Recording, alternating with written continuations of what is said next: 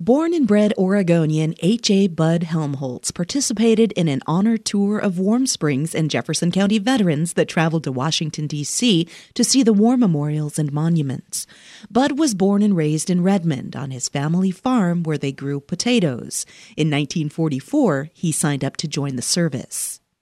17 years old, I forged my father's name to my enlistment and I was in San Diego before my family found out I was in the Navy.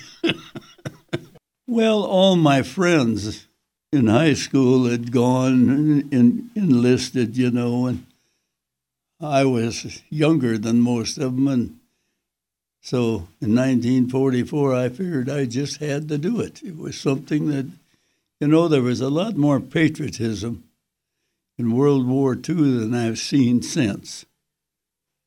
I mean, uh, people wanted to do something. And uh, I never got overseas, but I was an instructor in the Seabees. I was drafted into the Seabees after I got into the Navy. And uh, I always tell people I instructed the young guys what to drink and how to pick up pretty girls on the street. Oh, I did Navy boot camp, and then when I got drafted in the Seabees, we went to Port Hueneme, which is up towards Santa Barbara, and did about eight weeks of Marine training. And uh, we'd walk five miles out to the beach and then do run the obstacle course and then have to march back. I mean, it was an experience, but I loved it. I it was something I'm glad that I did. The Seabees, well, they were they were a construction battalion, like on Guam and these places. After the Americans took it over, they went in and rebuilt the air bases, and and uh, they carried their 30 carbines and and and fought just as well as did construction. It was it was a kind of a neat outfit from just running equipment on the farm. And that's how come I got drafted into the Seabees and and uh, I had mostly stateside duty, had great duty, always got to seem to get the good assignments. Like I worked for the ship service and welfare department, and we got all the tickets to the all the big name bands, Harry James and that of course, my friends and I, there was a little graft. We we got all the good tickets. After I left San Diego, I went to Port Hueneme. That's up towards Santa Barbara, and we had good liberty every night, forty-eight every weekend, and our weekends we Santa Barbara in those days was the place to be. We called it the home of the newlyweds and the nearly deads. And they didn't particularly like servicemen there because they were the elite group that we spent lots of time there. Most of the people had worked with equipment or construction. A lot of the guys in the early part of the war were older men, you know. We were a young group. Uh, you know, towards the end of the war, why, but there was a lot of older guys in the Seabees. They always called us kids, you know. But uh, it was an enjoyable experience. I'm glad that I, I went through that. And the, that trip to Washington, D.C., kind of brought back all the memories of patriotism. Now, in Washington, D.C., on that tour, young children would come up and hand you a note and have their name on it and thank you for your service. It was a wonderful experience. 91 year old Loyal Miller is a World War II veteran from Madras. He joined the group of veterans who traveled to the nation's capital in May 2013. I was enlisted in uh, 42, November the 13th, I think it was. I went to Fort Douglas and took my training there. And then we went to Texas for a little while, uh, not very long. Eventually, I wound up in Burma and India. I was in military police over there.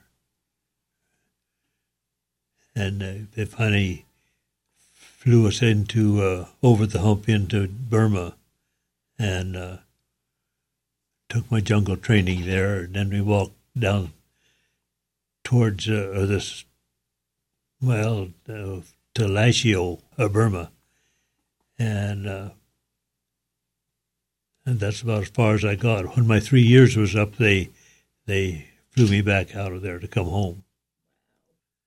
It was quite a job. I led a mule probably 300 miles down the Burma to the Burma Road, and uh, I didn't do very much fighting. I did throw one grenade, but it turned out to be a dog that I threw it at uh, at night. Come to find out, the dogs were uh, trained to draw our, our fire to know where they where we were, and uh, but the dog didn't. The next day, my buddy shot it. Harry Galloway from Pennsylvania. He was in my foxhole, uh, and uh, he was a wonderful guy to be with. And he he finally wound up uh, uh wounding a, a Jap that came down the Burma Road, down to the Burma Road, and uh, he, he he he wounded the guy, but we then he they couldn't get very far away. And the next day we went down below us on in the jungle and found him, and uh, we tried to get him to surrender, and he just blew himself up with a grenade. And um, I happened to see that he blew himself up in the air, uh, held a grenade on his chest, and blew himself up. And he didn't have any coats. He had eight eight shirts on. that was his coats. we did a lot of guard duty and patrols. Uh, like we drive to town and, and bring the guys back to camp when they couldn't get home on their own and stuff like that. That is wonderful country. I'd like to go back and see it again. And maybe not walk that far, but to, to see the country. I met a lot of people. Standing guard duty, you you meet a lot of people. Frank Lake joined the Army during World War II. He served for six years. Uh, my name is Francis J. Lake. I was born and raised in Fall River, Mass. in uh, June 18, 1922. I joined the Army in Boston, and uh, they asked me where I wanted to go, and I said, far away from here as I can get. So they sent me to San Francisco. Uh, I was assigned to Letterman General Hospital, located in San Francisco, and from from there we, I made a, a eight month or nine month trip to the Philippines, and came back from there to San Francisco. I was a cook. I went to the cook and baker school, located in San Francisco. Frank was part of the group of veterans from Warm Springs in Jefferson County who were part of the Honor Tour 2013. They traveled back to the D.C. area to see the war memorials. The 2013 Honor Tour for World War II veterans was all expenses paid. Thank you, veterans. Quite a few people would come up to us at, at the, in the, where the monuments were and shake, shook our hands and and thanked us for what went on. As if you get the, the chance or the opportunity, don't turn it down. You'll, you'll, you'll never regret it. You're listening to All Day Veterans programming for Veterans Day here on 91.9 FM KWSO.